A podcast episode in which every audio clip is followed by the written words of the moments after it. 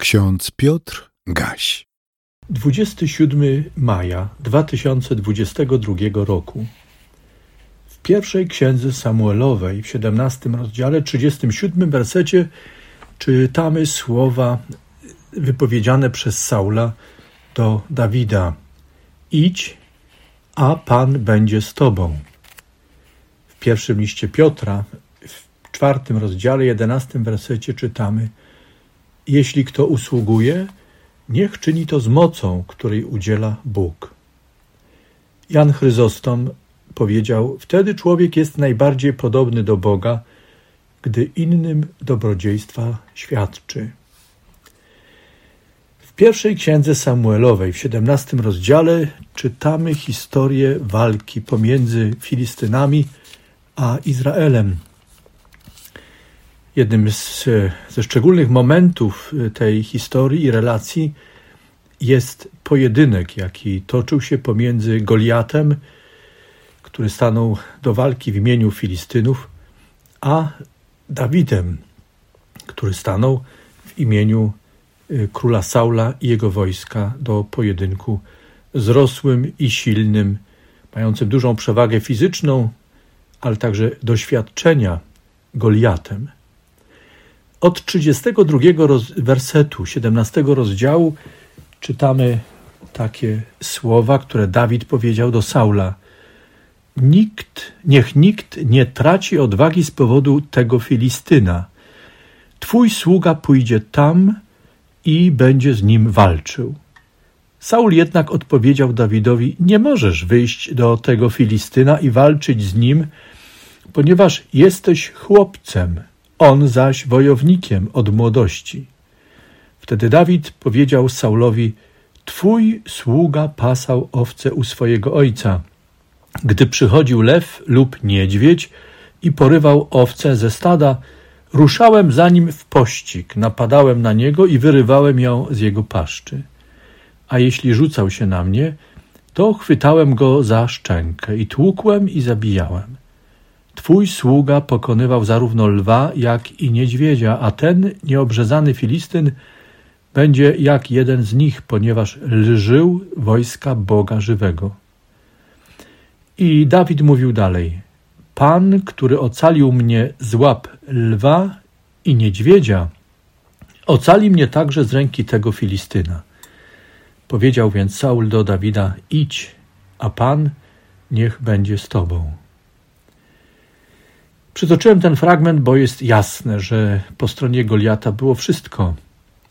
Po stronie Dawida niewiele. Niewiele, ale e, kiedy pytamy, co miał takiego Dawid w sobie, możemy doszukiwać się w zachowaniu e, Dawida pewnej młodzieńczej porywczości, idealizmu, pewności siebie, zapału, pewnej świeżości spojrzenia – ale także to, co nazywamy pewną świeżością wiary, zaufania wobec Boga, pewności, że tak jak Bóg prowadził go i przeprowadził aż do tej chwili, dlaczegoż by nie miał być z nim wtedy, kiedy staje wobec przeważającej siły swojego przeciwnika? Jeśli Pan jest z nim, któż miałby być przeciwko niemu? Jeśli Pan stanie przeciwko, jeśli Pan stanie po jego stronie, stronie Dawida, któż może sprzeciwić się y, nie już Dawidowi, ale Panu, który posyła Dawida do służby dla chwały Boga, Pana i Wybawiciela. To etap w życiu Dawida, kiedy Saul jeszcze sprzyja młodemu Dawidowi. Przyjdzie moment, kiedy y, Saul będzie zazdrosny o młodego sługę Pana, którym był Dawid. Ile razy sięgamy do tej historii, chciejmy pamiętać, że historia Dawida pokazuje nam, jak wiele może człowiek uczynić, kiedy ufa, kiedy wierzy.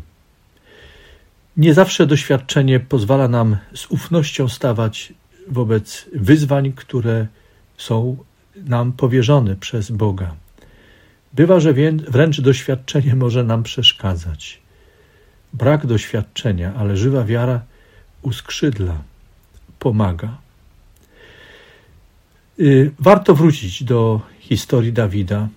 Warto pomyśleć o naszym dzisiejszym życiu, sytuacji i pamiętać, że wiara to coś więcej niż nasza mądrość. Wiara to coś więcej niż nasza siła. Wiara to coś więcej niż nasza strategia działania. Wiara każe nam poddać się Bogu, Jego prowadzeniu i stawać, każe nam stawać w imię Boga y, z ufnością, że to, co Bóg nam powierza, może być wykonane, jeśli tylko stajemy wiernie w Jego sprawie i szukamy rzeczywiście Jego sprawy, a nie naszej. Kiedy myślę o Dawidzie, o Goliacie, pamiętajmy, mamy także współcześnie niejednokrotnie sytuacje, kiedy armia staje przeciwko armii, lider przeciwko liderowi, tego, który mówi w imieniu jednej armii, przeciwko temu, który mówi w imieniu innej armii. Gdzie jest Bóg? Potrzeba nam wiele mądrości, aby to odkryć. Nieraz mamy jasność sytuacji wiemy, co jest sprawiedliwe albo niesprawiedliwe, co może być usprawiedliwione albo nieusprawiedliwione. Z całą pewnością Bóg staje po stronie tych, którzy szukają Boga i chcą Bogu służyć, a nie armii, nie własnym ambicjom, nie własnym strategiom i planom. Modlimy się dziś w ten poranek i prosimy Boga, aby badał serca nasze, badał serca wszystkich, którzy w tym świecie chcą stawać do walki rzekomo w imię słusznej sprawy. Niech Bóg da im zrozumienie, niech Bóg da nam zrozumienie, czy stając w tym świecie do zmagań wobec wyzwań, stajemy we właściwy sposób po dobrej stronie, tej Bożej stronie. Hasło dzisiejszego y, słowa z Nowego Testamentu czerpiemy z pierwszego listu Piotra. Jeśli kto usługuje, niech czyni to z mocą, której udziela Bóg. Moc, której udziela Bóg, nigdy nie służy destrukcji, niszczeniu. Nigdy nie sprzyja niesprawiedliwości, nigdy nie, nie sprzyja temu, co jest złym duchem, płynie ze złego ducha, co sprzeciwia się pokojowi, miłości, jedności. Powinniśmy więc zawsze, myśląc o tym, kierować się tym wskazaniem apostolskim i szukać u Boga mocy i mądrości do rozstrzygania. Znowuż powtórzę to.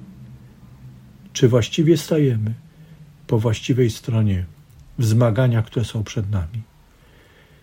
Pamiętajmy tę myśl Jana Chryzostoma. Jesteśmy najbardziej podobni do Boga, gdy innym dobrodziejstwa świadczymy. Dobrodziejstwa, a nie zło.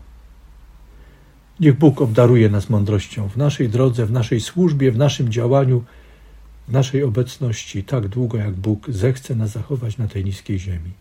Amen. Więcej materiałów na www trojca.waw.pl